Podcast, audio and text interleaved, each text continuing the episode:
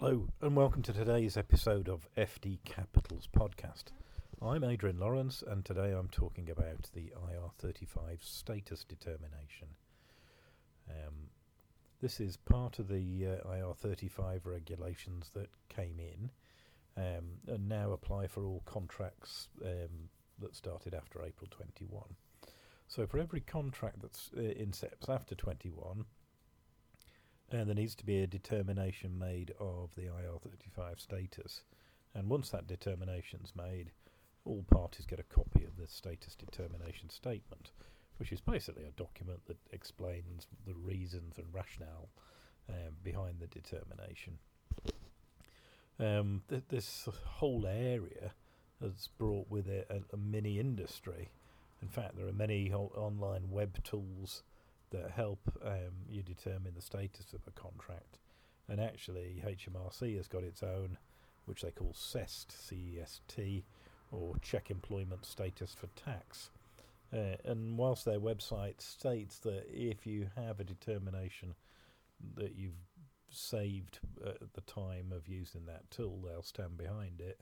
There's actually uh, legal cases where determinations have been challenged, um, and the guide um, whilst helpful, isn't very comprehensive. There's a there's a maybe a dozen or a few more questions, um, but that's nowhere near enough to cover every situation or eventuality.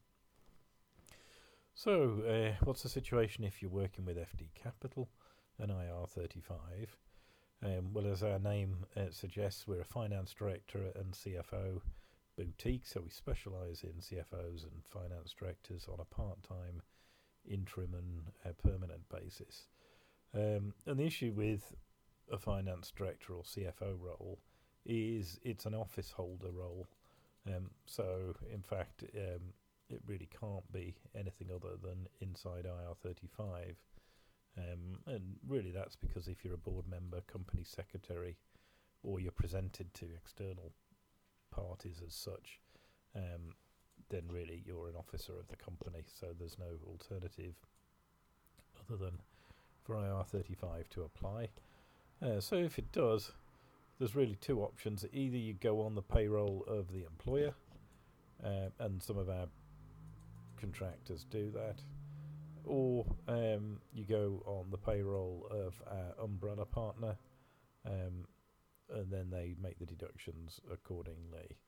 Um, so just keep that in mind. So when we um, offer you a role or discuss an opportunity with you, uh, you need to be aware what your day rate is inside and outside IR35. So then there's no misunderstandings or disappointment if your take-home pay isn't isn't what you're expecting. Um, so uh, our partner currently is Clarity Umbrellas. Um, you're really a really great friendly outfit. Um, and we can make that introduction, and you, they can chat you through the process and help you um, get a calculation for what your day rate means based on your own particular tax situation and circumstances.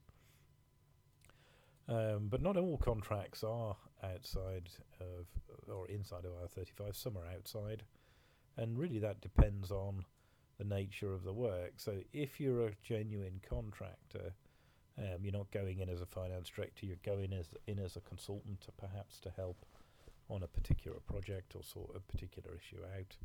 Then it could well be the case that you're in, outside IR35, and the sort of criteria that um, help us make that determination is whether the client has the right to uh, reject a substitute. Um, if that substitute gets paid, um, if the client has any opportunity to move you from the task you were assigned initially or contracted to do, how the work is done, where it's done, for example, if you're working from home or if you're um, working in their office, do you determine your own working hours or does the client? Uh, uh, uh have you got more than one contract running? Do you use your own equipment? Um, and those type of um, type of options. Uh, if you've got management responsibility, is another one of those.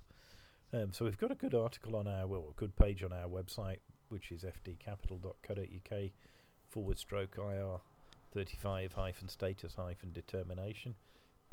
and that walks you through um, an example which um, is inside IR35 and an example which is outside to give you the sort of answers um, and the sort of role or what how the role will actually need to be for you to be outside of IR35.